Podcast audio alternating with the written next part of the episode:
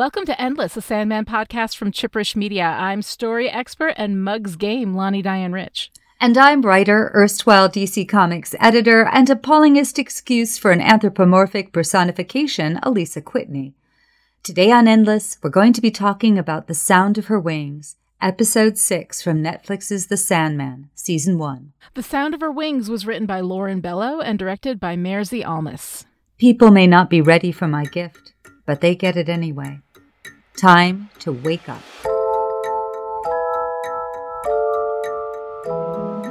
In The Sound of Her Wings, we open with Dream feeding pieces of bread to pigeons in the park. Which I'm pretty sure you're not supposed to do that because it's bad for birds, so don't feed bread to the birds unless you're Morpheus of the Endless. He gets a pass because his bread is magic. That is my head canon. A woman sits down next to him. It is his sister, Death of the Endless. She knows something's wrong, but even Morpheus isn't sure what it is. When he was captured, he thought the vengeance would make him feel better. It didn't. Then he was on a quest to get his stuff back, and he did, but it didn't help either. Now he feels worse than when he started, existing under a powerful dose of ennui. She tells him he's a big idiot, and instead of sitting around feeling sorry for himself that his old quest is over, he needs to go out into the world and find a new one. She invites him to follow her around while she works, and he agrees. They go to a home where an old man is playing Schubert on his violin. He recognizes Death and says a Jewish prayer, and then she takes his hand and leads him away.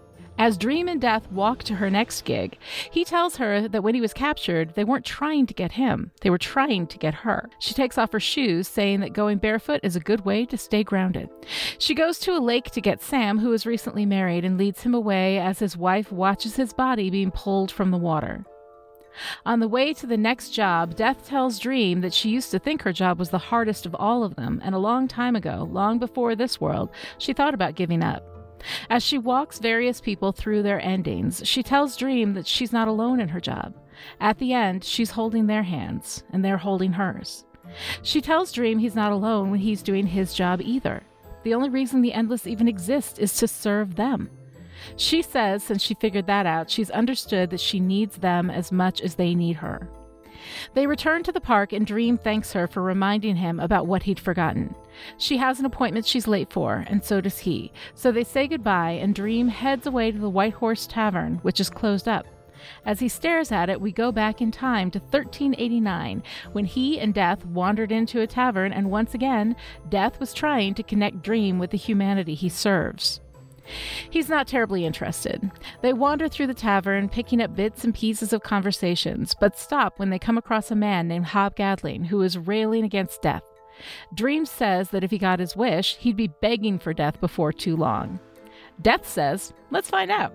She grants him his wish, and Dream makes a date to meet Hob in that tavern in a hundred years' time. In 1489, they meet, and Hob wants to know who Dream is and how he knew that Hob would still be there. Dream says he's interested in Hob's experience, and all he wants in return is for Hob to meet him every century to tell him what it's like. Hob says it's wonderful, all the ways that life is better, new inventions, playing cards. It's awesome. In 1589, Hob is Sir Robert Gadling, making loads of money, keeps going away and coming back as his own son. He has a wife and a son. Life is great. Dream is distracted by a young playwright named Will who wants to be great. Dream is interested and grants Will the talent to tell stories, great new dreams to spur the minds of men. In 1689, Hob shows up drunk, starved, and angry. He's lost everything his money, his land, his wife died, his son died. They tried to drown him as a witch. And then things got really bad. He's hated every second of the last 80 years, but when Dream asks if he still wishes to live, he says death is a mug's game. Of course. In 1789, Hob and Dream meet when they are accosted by a woman, Johanna Constantine. Hmm, interesting. She says that she heard a tale that the devil and the wandering Jew meet once a century, and she wants Dream to grant her immortality. Dream refuses, and her henchmen come at them, and then Dream and Hob get into a fucking bar fight, and it's awesome. After they take down her henchmen, Dream blows sand into Johanna's face, and she falls to the floor, her eyes white. She's shown her old ghosts. Hob suggests they go to another tavern, but Dream says no, it's not safe. In 1889, Dream and Hob meet again, and Dream suggests that Hob has changed, but Hob says it's Dream that has changed. In 1889, Dream and Hob meet again, and Dream suggests that Hob has changed, but Hob says no, it's Dream who has changed. He thinks that Dream returns to that tavern every century for the friendship. He thinks Dream is lonely. Dream is offended by the very thought and huffs out of the tavern, saying he will prove Hob wrong. Hob chases after him and says he'll be there in a hundred years, and if Dream shows up, it'll be because they're friends. In 1989, Hob shows up at the White Horse, but Dream doesn't. Hob talks to the bartender and finds out that the tavern is going to be demolished. Back in the present, Dream stands in front of the old tavern and sees a sign pointing to the new inn. He walks in, and there's Hob writing what I presume to be his NaNoWriMo novel.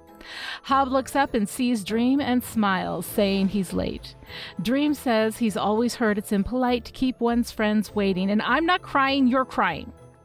Off to Arcoda, where we see Desire living in the heart of a statue of themselves, where they call Despair to say that Dream is out of his cage and their plan has failed. But not to worry, they have a new plan. All right, Alisa. So here we are with the sound of her wings. Um, I loved this when we talked about it in the comics. Um, it also is a combination of the stories from um, Sound of Her Wings and Men of Good Fortune. So it's those two kind of crunched together um, that I really, really loved when we were talking about them in the comics. And now here we are talking about them in the TV show. What did you think? I loved the fact that, how can I put this? by putting together two of the stories that were single issue comics, one The Sound of Her Wings and one the Hob Gadling story, which the title of which is uh, Men of Good Fortune. Men of Good mm-hmm. Fortune. Mm-hmm. Is, thank you. Yes. That was mm-hmm. eluding me. so by by combining them, it started me thinking about the thematic resonances and variations yes. on a theme. Mm-hmm. You know, it's absolutely, and that's what is so cool about this. I didn't know when we you know hatched this this plot to to do the comics as uh, you know analysis and then to do the the show i thought it was going to be a little bit more like the the audible where we would be talking about mm-hmm. okay we've moved it these are live actors this is but the change is actually in the structure of the stories as well a bit and mm-hmm. it it works you know the the best kind of um the best kind of pairings of things give you a different flavor as you go back and look uh, at the original you know item on the list and it it it adds yeah. insight into it and that's what i feel about this that these are two meditations on the nature of mortality and they're not identical in fact they're they're a little bit they're complementary because yeah death story to me sort of says we must accept the inevitable uh, mm-hmm. and and Hob's story says, you know, rage, rage against the dying of the light. It's, mm-hmm. you know, Swinburne's Garden of Proserpine, you know, thank God that all weariest river winds somewhere safe to sea. And, uh, and, and, and versus, you know, do not go gentle into that good night. So it, there's so much, there's so many yummy dichotomies to sink our teeth into in these, this fused combined episode. Yeah, it is really fun. Um, you know, one of the things that I was concerned about is that we have all these different kinds of sort of short stories that are being told in the middle of this space. And it works really well in the comic form. And I'm like, how is that going to work in TV? Because you've got to kind of like stitch these together. The thing that amazed me about this is that there was no plan at the time that Neil was writing these to one day do a television series, right? But but you have this nice soft transfer from the, you know, the sound of her wings, which is where, you know, Death is walking around, all that kind of stuff. And Death is trying to get Dream to connect with people and showing Dream how to connect with people, you know, which is a lesson that this is in the now. So even though we show him going back for all of these years with Hob Gadling, right? That he still wasn't able to do it. But it's really about about Dream being able to connect with the humanity that he serves, right? So here we have these two completely different stories stitched together, actually, in a very nice transfer from one to the other, because we have actually death 400, 500 years earlier, 700 years earlier, going back and trying and doing the same thing, having the same freaking conversation with Dream in the beginning of that in 1389 as she was in the present. I think it's kind of genius how it worked that way. It is genius. And as you were saying that, it, you know, my favorite moments on the podcast are when you say things. And even though we have a script and I look at your comments and you look, mm-hmm. sometimes we just come up with stuff that, that makes me go, oh, wait a minute. And yeah, and I just realized, okay, in the history of television, you know, it used mm-hmm. to be that everything was incredibly episodic. You had what I think was yes. called the monster of the week or the crime of the week. Mm-hmm. And people didn't really develop and change. You know, you see it even in a mm-hmm. classic mm-hmm. sitcom such as Cheers, where, you know, uh, Diane is always going to be Diane and, and mm-hmm. you know, and a bit of an intellectual snob, and and Norm is always right. going to be wanting to stay longer at the bar and have another beer. Mm-hmm. Um, and this is kind of a Cheers episode. But as as TV changed, we began to see more continuing storylines which you know went along with character development and change. So here there's these self-contained short stories or now some a, a combined uh, self-contained episode but it is all about character development so i, mm-hmm. I don't know it, it kind of feels like maybe a slightly new thing in tv the self-contained episode whose main purpose is to show I don't know, character change and development over time. Well, yeah, and it's wonderful because it starts in 1389, but that's not the beginning of our episode. The beginning of our episode is Dream there feeding the pigeons, feeling sorry for himself, and Death being like, oh my God, get over yourself, please, right? And still trying to walk him through this, still trying to explain to him what that connection is, how they serve humanity, and they should understand the people that they serve. Then we go back in time, 700, 600, 700 years ago, where we have Death having that same conversation with Dream, still trying to get him to realize it. But it isn't Death that makes him realize it, it's Hob. So Hob planted the seed for that in um, it was 1889 when he said, "If you come back in 100 years, it'll be because we're friends."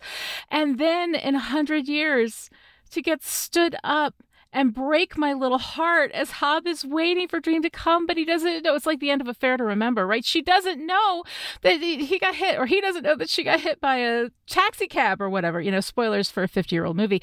But, um, you know, the bottom line is that like here we have this it's this relationship with hob and then he goes back and when you see i mean it is such a love story with him and hob and i love it. Oh my god somebody needs to do the youtube video. We've got the montage and the rom-com music and you see hob yeah. and then you see dream waiting in the glass. Oh my god i know it's so and he's looking at the with that transition too from the, i guess we're getting into our next section anyway because my overall reaction is I really love this episode. Okay, so anyway, but like that moment, that brilliant moment where he's drinking, Hob is drinking in 1989 when he's being stood up, is drinking from the glass after regretting the way that he spoke to Dream, right? And being like, I was so stupid. I can't believe I did this. Oh my God, right?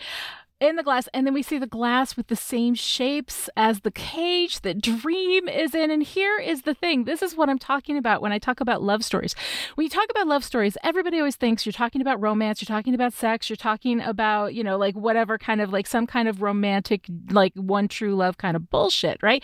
But the fact of the matter is that the best love stories oh my god the best love stories are the friendship love stories. The best love stories are these things especially between two men where traditionally our stories have been they're either shooting each other or fighting for the same woman, that we don't see masculine community very much in our storytelling, that we don't get that sense of just a deep and abiding friendship and love between men. We will sometimes see that between women, um, but so often we are kind of uh, invested in this, you know, relationship sense of, of romance and love but the love stories that that hit you, that get you where you live, it's this kind of thing. Like here's Dream finally learning how to connect. He's connecting with the same dude, the same human every hundred years in this like sense of like I'm running an experiment, you know, to see how this works.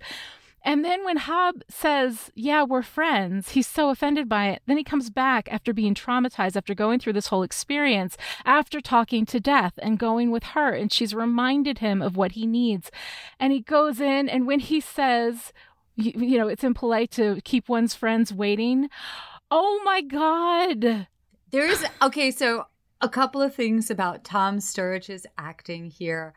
I mm-hmm. was on a rewatch, just watching. It's it's easy. I know we're going to talk more about Kirby, yeah. um, the wonderful actress who plays Death, mm-hmm. but yes, Sturridge mm-hmm. is giving some wonderful face in this episode. There's as he is watching uh, particularly the old Jewish man as he recites the Shema mm-hmm. and oh listening, you see his reaction. And that's, you know, to me, always the most moving, well, not always, but a lot, the most moving parts of, of acting are when people are just reacting and not what they're saying. I, I love watching Tom Sturridge's face. And then after the moodiest, broodiest uh, opening, the mm-hmm. way he smiles at Hob, it just I had Richard Armitage finally smiling at the end of um oh god, mm-hmm. uh, North and South, North and South. You know mm-hmm. when there's mm-hmm. that yep. final moment mm-hmm. when you you know it's so I guess that's why I've spent a lot of time watching Richard Armitage on videos with people's music underneath. I think I may have oh, to. A lot of people have, yeah. I think I may have to check out some Tom Sturridge with this. I I loved all mm-hmm. of that. I also yeah. wanted to mention in terms of the visuals, I loved the fun of the pub transitions of going oh, from I love it so much. Just yeah. going from one now I had I mean we go from one not just decade, one I don't know epi- era. era to yeah. another. Mm-hmm. I mm-hmm. had a little wish, I guess that things could be a, a, little bit dirtier and smokier. I've spent a lot of time mm-hmm. thinking and reading about the Middle Ages, but I was mm-hmm. thinking, I don't know that people really would have um, felt how I, I don't. I feel very like ah, I can't talk today in the 1970s, when you would watch historical stuff, because the film was grainier and because people were grainier, somehow people, everyone mm-hmm. had large pores in the 1970s and, uh, you know, large pores and mustaches. And there was something mm-hmm. about that that felt a little dirtier, a little grittier. People's teeth mm-hmm. weren't as good. It felt kind of yeah. more historic. And I don't know how it would be now if we if we saw everyone through the fug of fire smoke and presumably farts as we're in a pub. Well, I think that it, that's that's looking at it from the outside in. Like I'm sure that if you went back in time and went to the Middle Ages, it would be, you know, and I love this thug of smire folk and Fug of fire, smoke, and farts. I love that description. I think that that's wonderful. Um, but I think that, like again, like in in television and movies and visual media, it's not how it is; it's how it feels, right? And so to them, Ooh. it would feel more normal. It would feel more like we have to make it somewhat relatable to our experience, or we're going to be distracted by the fact that there's a fly on Hob's face the whole time he's talking and he doesn't even care because he's so used to being covered in flies, right? Um, so I think that there are some things where we we want to get across what it feels like to be them back then, but not what it actually looked like because that would be distracting to a modern day audience. So I feel like. Yeah. That is so good. I'm sorry. I just, I, that is, I love Yes, that makes a lot of sense. Yeah, I just think that that's and that's sometimes the the price that you pay in certain visual representations of things, but also again like we don't we don't want our historical stories to be actually true to history. We want them to evoke that history, you know, our, our, our, true historical stories, you know, like the, the biographies and the textbooks and all of that. We would like for that to be accurate. But I think in our fiction storytelling, when we go back in time, it's so that we can kind of look at humanity through another lens, you know, um, and I think that that lens sometimes is going to be, you know, a little smeared in Vaseline, a little prettied up, right? You know, um, and I think that that's okay. Like I, you know, I'm not that concerned about it being uh, realistic. The thing that you want from your storytelling is for it to be believable, and those two things. I mean, in a world where we can watch Lord of the Rings with a million dragons and be like, oh my god, you know, um, because it's it's a metaphorical experience. So overall, generally, that kind of stuff um, doesn't tend to bother me. But it would be really kind of fun in another venue in a different type of story to see something that actually was realistic, to have like a historical fiction fiction story that really is real to the time and gives you a sense and a feel of what it would be like. I think that would belong in a different story. But um, yeah, I, I think that it was it's so fun. It's so beautiful. Um, I love the transitions from you know century to century and the ways in which things change. Oh my god, I love seeing Dream dressed up. Like when he dresses up, I just like for whatever the era is, it's just so wonderful. And and I I also kind of love seeing the wimple. One of my pet peeves a lot when we go look at things from various, you know, eras in the, the Middle Ages is we like to see women's hair. We really like to see mm-hmm. women's hair. And there were periods in history where everybody was wimpled, which meant they had, you know, a tichel, a little shmata, a kerchief mm-hmm. over their hair. And yeah. uh, sometimes it was only if you were married, sometimes it was a certain status. And mm-hmm. I, I just, you don't see it a lot. I think, you know, Olivia de Havilland as Maid Marian in in Robin Hood was actually wimpled. It, it's shocking, mm-hmm. but she was wimpled, and here we have a wimpled death. So I, yeah, I'm, you know, again, I'm I'm sort of a, a fan of costume accuracy. Oh, not yeah. not having women wear red lipstick at a time when that would have been a sign of harlotry. yeah, I think that there's a balance to play between the the realistic and the um and kind of whatever aesthetic it is you're going in your particular story. It's there's there are a lot of i bet there were a lot of really deliberate conversations done you know around those choices in sandman. And i think that overall it is fun to kind of see things. It was really fun to see death in the wimple. You know i thought that that was awesome. So now i also thought i'm gonna i'm gonna go ahead and tackle just just just for a moment because I've heard yeah. discussions back and forth on some. I love NPR's pop culture happy hour, and obviously, oh yeah, mm-hmm. you know when Bridgerton, you know, came uh, the you know the first season of mm-hmm. Bridgerton mm-hmm. came on, and people were seeing really, uh, you know, a, a, more diverse casting in the past. Mm-hmm people talked about, you know, the great part of it having more roles for more different kinds of actors. Mm-hmm. But they did say, you know, is this a world in which racism doesn't exist? In which case, we're going to, mm-hmm. you know, just talk about it as if, you know, this this is a slightly mm-hmm. alternate history. Or in Bridgerton, they seem to have a nod to Queen Charlotte. So. I was mm-hmm. thinking, okay, let's acknowledge that at least as I had understood, you know, the Middle Ages, there were not so many dark skinned aristocratic women walking around. Mm-hmm. However, I had this thought as I was thinking about that and having, you know, some of that thought of, well, okay, is this an alternate history? What what was it like mm-hmm. if a, a, a, woman of color were to walk into? It sounds like the beginning of a bad joke. A woman of color walks into a pub in 1389. but then I had this thought, and the thought was, well, I'm fair skinned. But if I walked into a pub and anyone knew who and what I was as a Jewish woman, I guess I'd be getting mm-hmm. a quick trip to the uh, I don't know the the the bonfire. And you know, Jews were expelled from England in 1290, and they didn't mm-hmm. come back for 400 years. So, uh, so during that whole period, I, I think it would have been far more accurate for death to be a black woman than for her to be Jewish.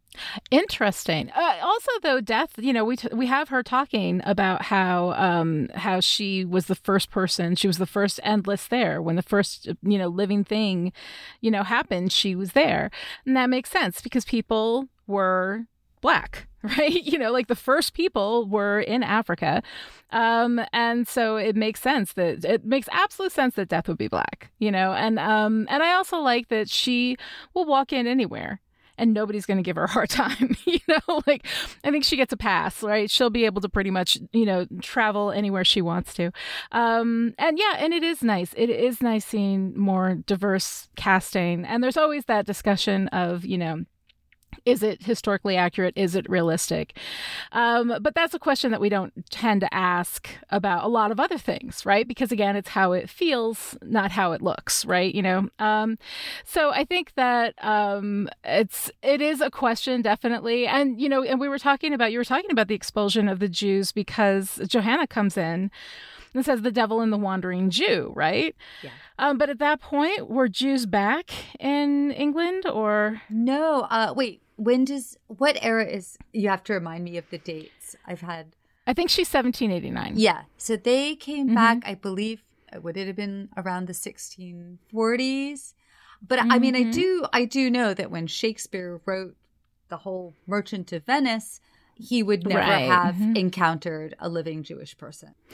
Well, interesting. And that shows you that when you write diverse characters, make sure you know exactly what you're talking about and speak to people who have that experience. That is my PSA for today.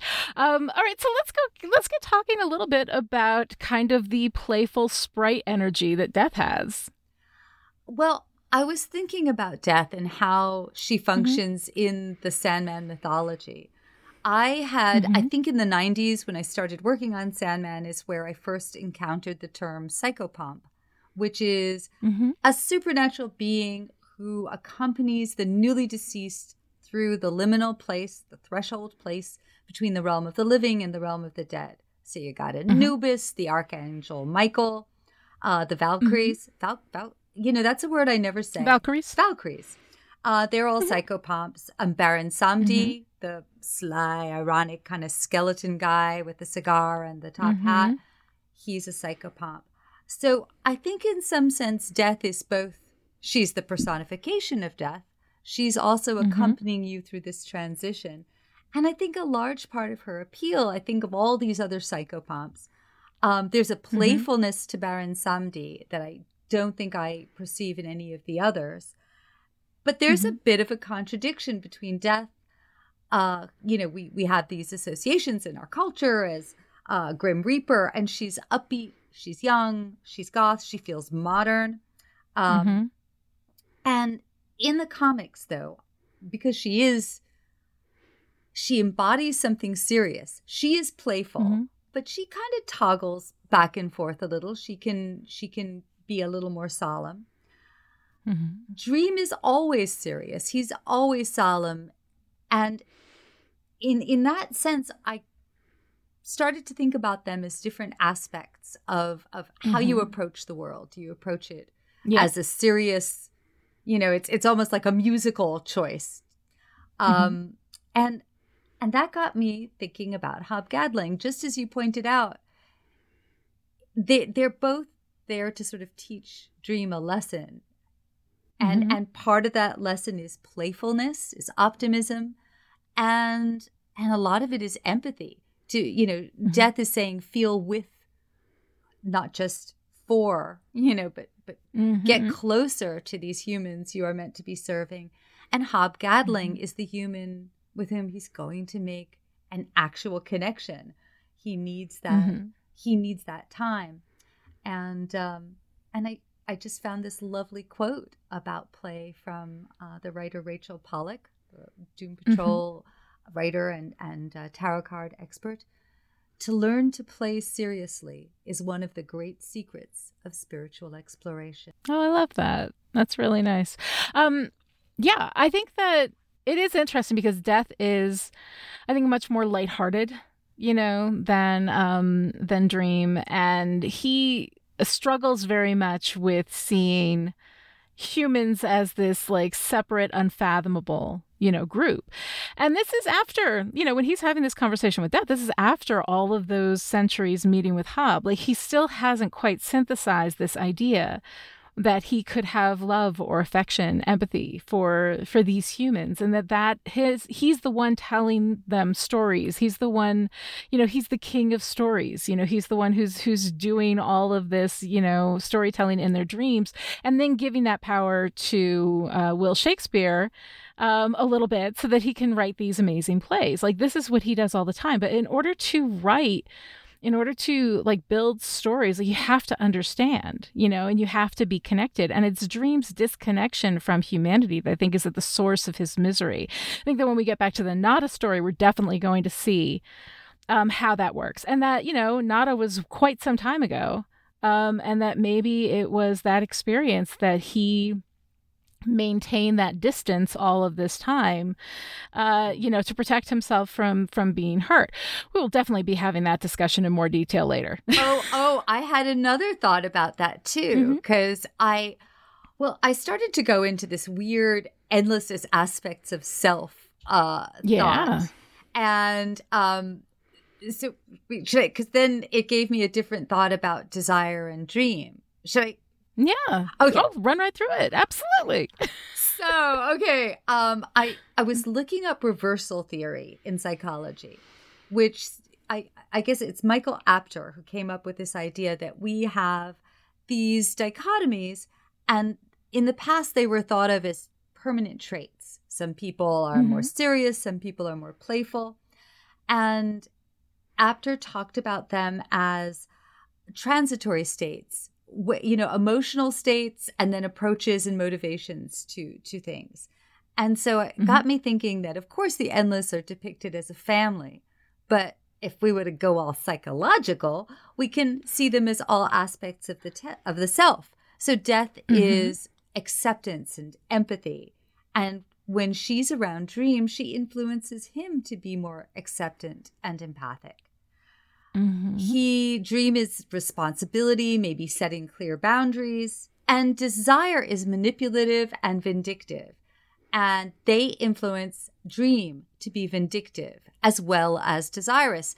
So Mhm. it, he has to be responsible for what he did with Nada, but he's clearly under the influence of desire when he does all of Mhm. that. And the idea that that that vengefulness is the flip side of being in love, and both of those states Mhm. were were very influenced by his sibling. I love that. Yeah. Yeah. And I know that, like, I think in the comics, as I recall, he did blame, we're getting into mildly spoiler territory, but did blame Desire for, you know, what happened and for how it happened without taking responsibility himself, which is something that we all have to do. Even when we are under the influence of desire, you know, we all have to take responsibility. Um, but I love this idea of, you know, because the endless are, I mean, they are anthropomorphizations of, you know, human experience and, and the really powerful human experiences, you know? Um, and when you go through them all and you think about them in that way, they become so interesting. I mean, they basically are like walking metaphor you know like and that's one of the wonderful things about fantasy stories is that you just get all of this metaphor all of this meaning. Metaphor is like you know meaning cooked up in a spoon and injected right into the vein. I mean that is what that's how it kind of affects us and that's why i think we love these fantasy stories because it allows us to kind of isolate these particular experiences and look at them independently of the rest of the the mess and all the you know n- signal versus noise that is life right you know you're able to just look at the one thing um so yeah i love this you know um, all of these these you know siblings being representative of these human experiences and then needing us in order to exist Yes, absolutely. And okay, so there was one other aspect of this that I I did my Mhm. little dive into this morning. So Apter, Michael Apter, who I guess came up, there was another person also involved with this theory whose name Mhm. is eluding me right now. But uh, the other author saw these aspects more as fixed traits. It's Apter Mhm. who says these Mhm. are transitory. We can all move from one state to the other. yeah So mm-hmm. Apter talks about telic, I hope I'm pronouncing this right, versus paratelic, telic, paratelic. Mm-hmm. People who've taken Greek, I have not. Um, Mm-hmm. so uh, a telic or a telic, T E L I C, motivation is doing something for an external reward or, or feeling obliged to do something. Paratelic is it you are rewarded by the activity itself. It's intrinsically rewarding. So I thought, ooh, wait, I see this too. Both Death and Mhm. Hob find intrinsic rewards in yeah their existences. I don't think you can Mhm. call deaths a life. I guess. Well, one one day a year, guess but that's it's a an spoiler. existence, right? Yeah. she gets. Sorry, I did. A, I did a spoiler there, but yeah. Um, Uh, uh, but with Dream, I think at this stage of his development, he he's really kind of anhedonic. He doesn't take pleasure. mhm. He's doing this out of a sense of responsibility. And so both Mhm. these characters are you could also consider them foils to help him find his pleasure and his empathy. Mm-hmm. I love it. I love all of that. I think that's wonderful. I love all the research that you do for this show. You're showing me up. So, one of the things that I absolutely love in this episode is that we have Johanna Constantine, played by Jenna Coleman, same actress as the one that we just saw in Dream a Little Dream of Me, right? Um, so, this, of course, opens up all sorts of questions, right? Because in the original story, Johanna was in the past. We had that. We had Dream's thing where you said, you know, I asked her to do something for me. She did it quite admirably, la la la. We'll get to that later. Um, but the fact that it's the same actress with the same name who is in the present, who is in the past, and the second she sees Dream, she says, Do I know you? Like, I feel like they're going to be bringing something into this with Johanna. And again, no spoilers because that's not how it was in the comics. So I don't know. I don't know if you know because you've read further in the comics that maybe there's something relating in that.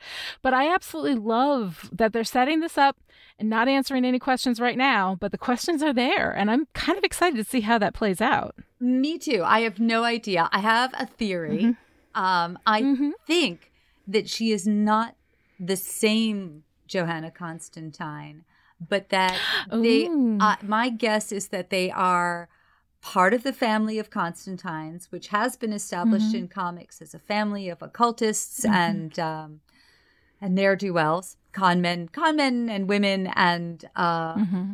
as well as occultists, and that there yeah. is in some way some kind of genetic occult memory that there's a little mm-hmm. bit of that um oh saint alia of the knife dune aspect of all the past carriers mm-hmm. of this role have share some memory with me on a on a at least a subconscious level Interesting. I think it's the same person. That's what I want to believe. I want them to resolve because the thing is like I don't know how they're going to resolve that, but I want it to be at because I think that this is a group of creatives that can resolve that in a way that is satisfying. And when you look back and you go through the story, you'll see that everything that they told you lines up.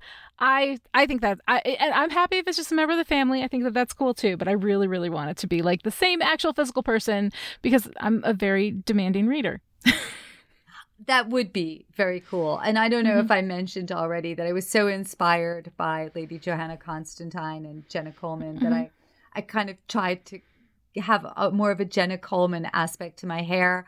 And I went to the hairdresser. I went shorter than I've been in a decade. So cute. Well, I, I thank it. you. Mm-hmm. But, you know, at the end of it, it turns out that I did not turn into either Johanna Constantine or Jenna Coleman. I remain me.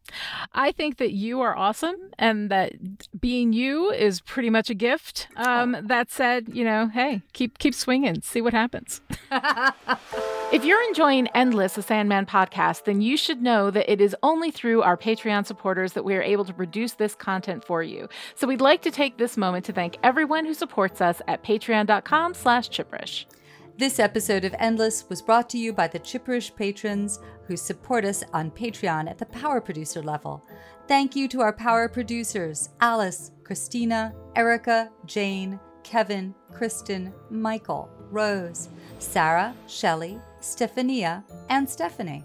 All Chipperish supporters get access to the Chipperish Discord chat where you can pop in, meet other Sandman fans, and chat with the Chipperish creators. And at $10 a month and up, you can even attend live tapings for some of our shows. Thank you to our intrepid editor, Jack Cram, whose time and skill is paid for through your support. If you'd like to support Endless and Chipperish Media, please visit patreon.com slash chipperish and support us today. All right, so here we are now for our second segment, which is Lucien's Library, which is where we talk kind of like about deeper themes. We talk about behind the scenes stuff. And the first thing that I wanted to talk about is uh, Kirby Howell Baptiste. And this is going to take a little while because I absolutely love her. Um, I first saw her in The Good Place, where she played Simone, who was Chidi's girlfriend for a little while. Love that show. Absolutely thought it was wonderful. I loved her in it. She just completely sparkled the second she came on the screen and was just one of the most delightful characters I've ever seen. Then I had a friend of mine who was like, Oh my God, you got to watch the show, Why Women Kill. And I was like, Okay, I'll watch it because you said to watch it. And it was great and everything. But then, like, as soon as I saw that Kirby Howell Baptiste was in it, I was like, Yes, absolutely, I'm in, you know? Um, she was also in the fourth season of Veronica Mars, which is a show that I have been very deeply attached to. So love her in that. And she's in Barry, which I've been told not to watch because of my like aversion to violence and everything. But I think that now I might be able to handle that. So I'm actually looking forward to watching her in that. Um, but overall, like her performance um, as Death here is so wonderful, so grounded, still light and playful, and yet like what she is is she is like this completely rounded person. You know, when some when characters have too much like when they're always joking, right? Then we knew we know that they're using joking as a defense mechanism. When like dream, they are a little broody and withdrawn. We know they're using that as a defense mechanism that is not a whole and complete, you know, person with death, I feel like here is a character who has come to know herself, who understands her role in the world, who is doing what needs to be done, lives so beautifully in the present. Like she is basically, you know, the the aspirational model of humanity um, as an anthropomorphic personification. Um, I I love the performance. I love the character. I love this episode with her. Like everything. I just I cannot tell you how delighted I was to hear that Kirby Howell Baptiste was playing this this role, and then to see her knock it out of the park the way that she did. I'm just I'm so in love with this woman, and this is the only like she's. I've been looking forward to. Her. This is the only episode she's in this season. This is the only episode she's in. And I love it. It's amazing. But like she has such a presence for being in one episode. I would love to see more of her. I mm-hmm. this this sounds like a weird thing to say, but I think of her as being a bit like Polly on Fawlty Towers. She's mm-hmm. she is all these other characters have, as you say, you know, aspects that are perhaps not in balance. And uh, I think there was a an, an interview with the actress who plays Polly on Fawlty Towers, the maid. She says mm-hmm. she's sort of the the Laertes of the show. She's the mm-hmm. one who's not nuts and to take that kind of a character and make them charismatic is you know it, it it's its own challenge because there you're not going to play something as broad and in a way there you know whatever aspects of death in the comics were a little peachy keen i mm-hmm. i feel there's something a little more grounded and yet still upbeat it uh, it does it works for me it really does. I love her so much. And can I tell you about the part of this episode that just made me break down in tears and I didn't even see it coming? Yeah, please. it is the moment i mean like here we have this whole thing dream is separated from people you know death is connected to people and so we're showing them you know kind of in opposition in the first half of this episode right? This is also a transitional episode between the quest story that we got before and the doll's house which we're moving into next week right? Um, so this episode is very much a stop and breathe and think, you know, kind of episode. So I'm going through it, you know, we're walking through it with death and I'm like, oh, okay, like the the thing in the comic books like, you know, when the woman found her baby and we see her screaming on the floor, like we see the, you know, the the aftermath of these losses, you know, and this grief going on. But in this episode, we cut short of that. We see, you know, like Sam's wife running toward the water. We see a body being pulled out, but we cut away before we hear the scream. We see them walking out of the nursery with the empty crib, right? And cut out before, you know, all we hear is the mother saying, Lovey, you know? So there's all of this stuff. And I was like, all right, thank you for not making me go through all of that stuff. I thought I was safe. I thought I was going to get through this episode without crying. And then there's this moment where she says, At the end, I'm there with them. I'm holding their hand, and they're holding mine. And that sense of, you know, that even death, with all of her knowledge, with all of her understanding, with her, you know, existence that goes beyond and above like any human experience, you know, um, she is so present with all of these people that she needs them too. She needs them to walk through this experience with her. That this is like this sacred, special moment of ultimate connection. And she connects with all of them because she knows she needs them. And there was something in that that's still, even talking about it now, I'm starting to feel all, you know, verklempt. Um, but yeah, it's just, it's so beautiful and touching and unexpected because I thought I was going to be, you know, breaking down in in the nursery, you know. Um and yet like here she is just creating this very beautiful experience, you know, from this thing that everybody needs to go through and that everybody's afraid of. Why do they fear the sunless lands? I am more terrible than you are.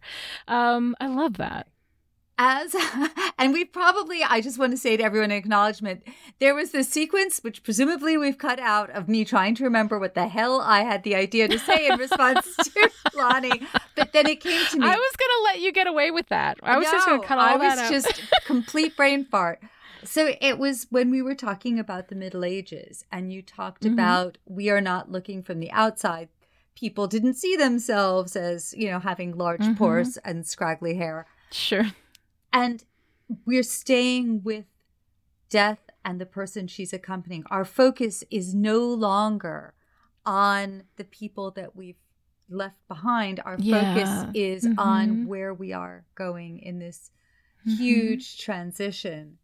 And I it it reminded me, you know, I I've had many discussions with Neil about the themes in the Sandman over the years.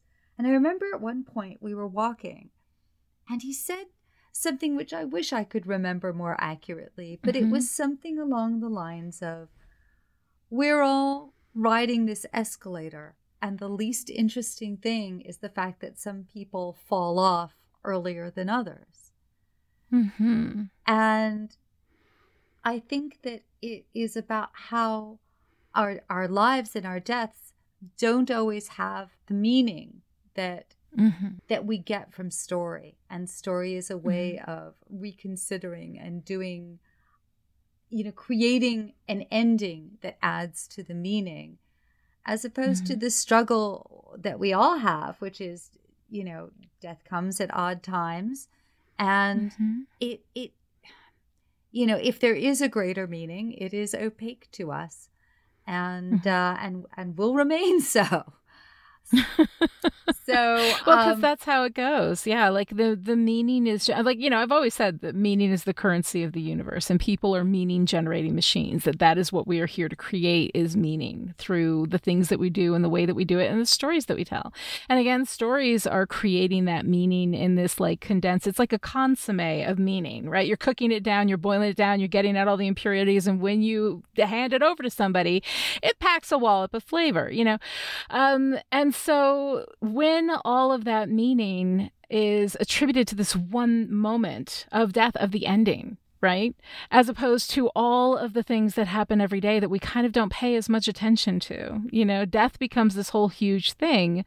And then we don't pay attention as much to the dreams you know, the stories that we tell every night in our sleep, right? The meaning that we generate every night in our sleep, and then wake up and we're like, why am I dreaming about polka dots? I don't understand what that means. What is the symbolism? Let me get out my Jung, right? You know, um, so I think that it's, it is, death is a huge moment, but it is not the hugest. Like how we die is one thing, but how we lived, like that's that's where we're generating all of that meaning that's where we're creating all of that um, and so like i kind of love the idea that the least interesting thing is when somebody gets off the escalator right you know it's like what they're doing in the time that they're on it yeah. And I, you know, for anyone who is listening and might be going through their own, you know, experience with mortality, either through their yeah. own body or someone's body that's close to them, I was thinking I keep rereading Swinburne's The Garden of Proserpine. It's one of my favorite mm-hmm. poems.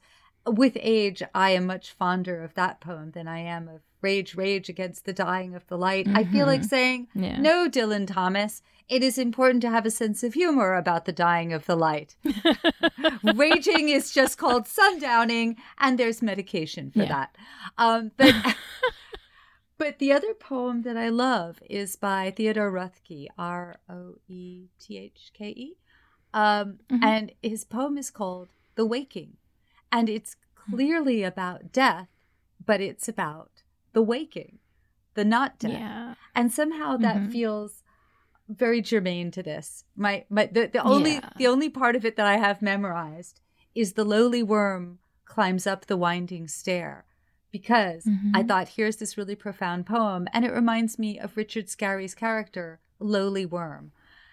anyway, I, yeah. I digress a little bit. At some point, I would love to know a death story for all the animals. We know death obviously comes yeah. for the cats, but I, I wonder how she comes to the worms and the mm-hmm. mice and you know maybe maybe Neil at some point will do a children's book where death I know I will publish it I guess oh I would love that death just comes for all the different little animals oh, yeah and like how that's well, uh, you know, I mean, the thing is that, like, the idea of talking about death as an experience, which is a human experience, and, you know, spoiler alert, we're all going to experience it at some point or another, you know. Not um, me. I, I not me. Um, I you know I know that it's. Uh, I don't think it's macabre to think about death. I think that like one of the things we have this meditation on death in the first half of this episode, and I would never describe that as macabre. You know, like because I think that it is it is so beautiful and it is an exploration of something that we usually only tell we tell death stories in terms of fear you know, and in terms of resistance and in terms of raging and all of that. And that there's a lot more to a death story. And when I say that, I'm not just talking about like Neil Gaiman's death in the Sandman, but like stories that involve death that are that can be beautiful and that can be you know like a celebration and it's something that we all have to go through you know at least you know we have to go through it definitely with the experience of people who we love dying and then ourselves. And um, i think culturally we are uh, really resistant to talking about it to thinking about it to having anything and i think that that makes us emotionally unbalanced. And so to see a story like this where death is empathetic and kind.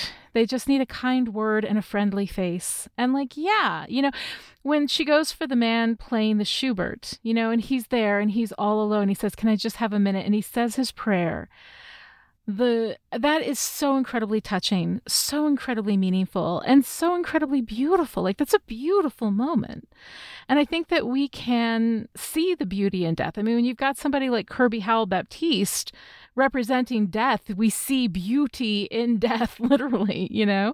Um, but there is beauty in that. And I, I really love that we have a death story that is is beautiful and touching and sentimental and kind and not about the fear, you know, and not even about the loss right? It's just about this is the next thing that you got to go to, and I'm here to help you do it. I absolutely love that. But now that we're talking again about all the things that we love, what's your favorite part? So, this is a perfect segue. Um, which is mm-hmm. good because it requires at this point in my life a perfect segue for me to remember what I was going to say. Um, so there's there's a death in this story that there isn't mm-hmm. in the sound of her wings or in the hobgoblin mm-hmm. story. And it's a death that touches me deeply. It's the death of the pub. Yes, the pub is a character. So in the comics, which were written in the 80s, mm-hmm. the late 80s, Hob just keeps coming back to this pub. And as many pubs yeah. do in England, it just continues year after year, era after mm-hmm. era. But sometimes old things do mm-hmm. actually end up becoming destroyed, being destroyed. And so the pub I, I, I'm not clear if they knocked it down or they turned it into some private estate, or I, I think they turned it into a private yeah. estate.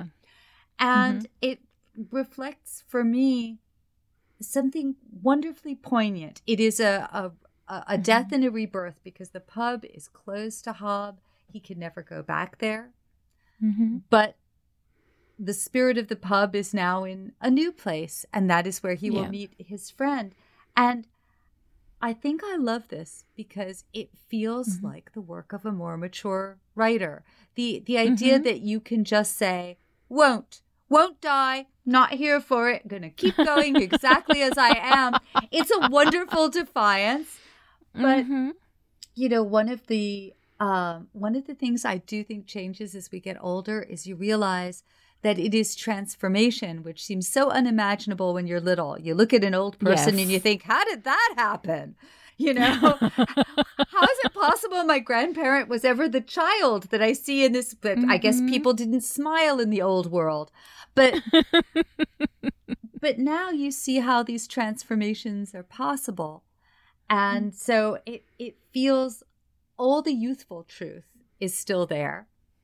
Yeah. And yet there is the death of this pub. So sorry, that was very long winded and also kind of rambling. But let me ask you what your favorite part was.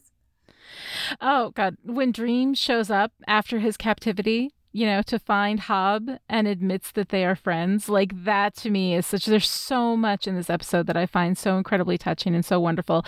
But that gets me every single time. And my second favorite is when Hob gets out of his car with his massive cell phone and his car blaring. She drives me crazy in 1989. Yes. That was such a thing of absolute beauty. Um, I love that. And the thing is, like, I have this thing with old technology. Whenever I see a floppy disk on any TV show, I'm like, oh my God, you know. Um, so to me, like, just to have that reference to the technology of that moment, um, it's it's so fun to see that, and I really loved that. So yeah, I mean, I just I loved like, can I say the whole thing? The whole thing. The whole thing is my favorite part. I get you. This this, you know, I don't know if I have been as able to articulate all the things I love about this episode, but mm-hmm. it is my favorite so far.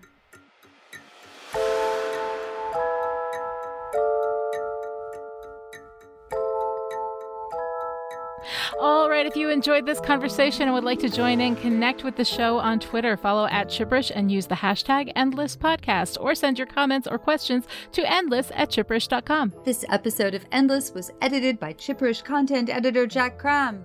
Jack, you have everything to live for and nowhere to go but up. We will be back next time with The Doll's House, episode 7 of Netflix's The Sandman Season 1. Until then, do you know who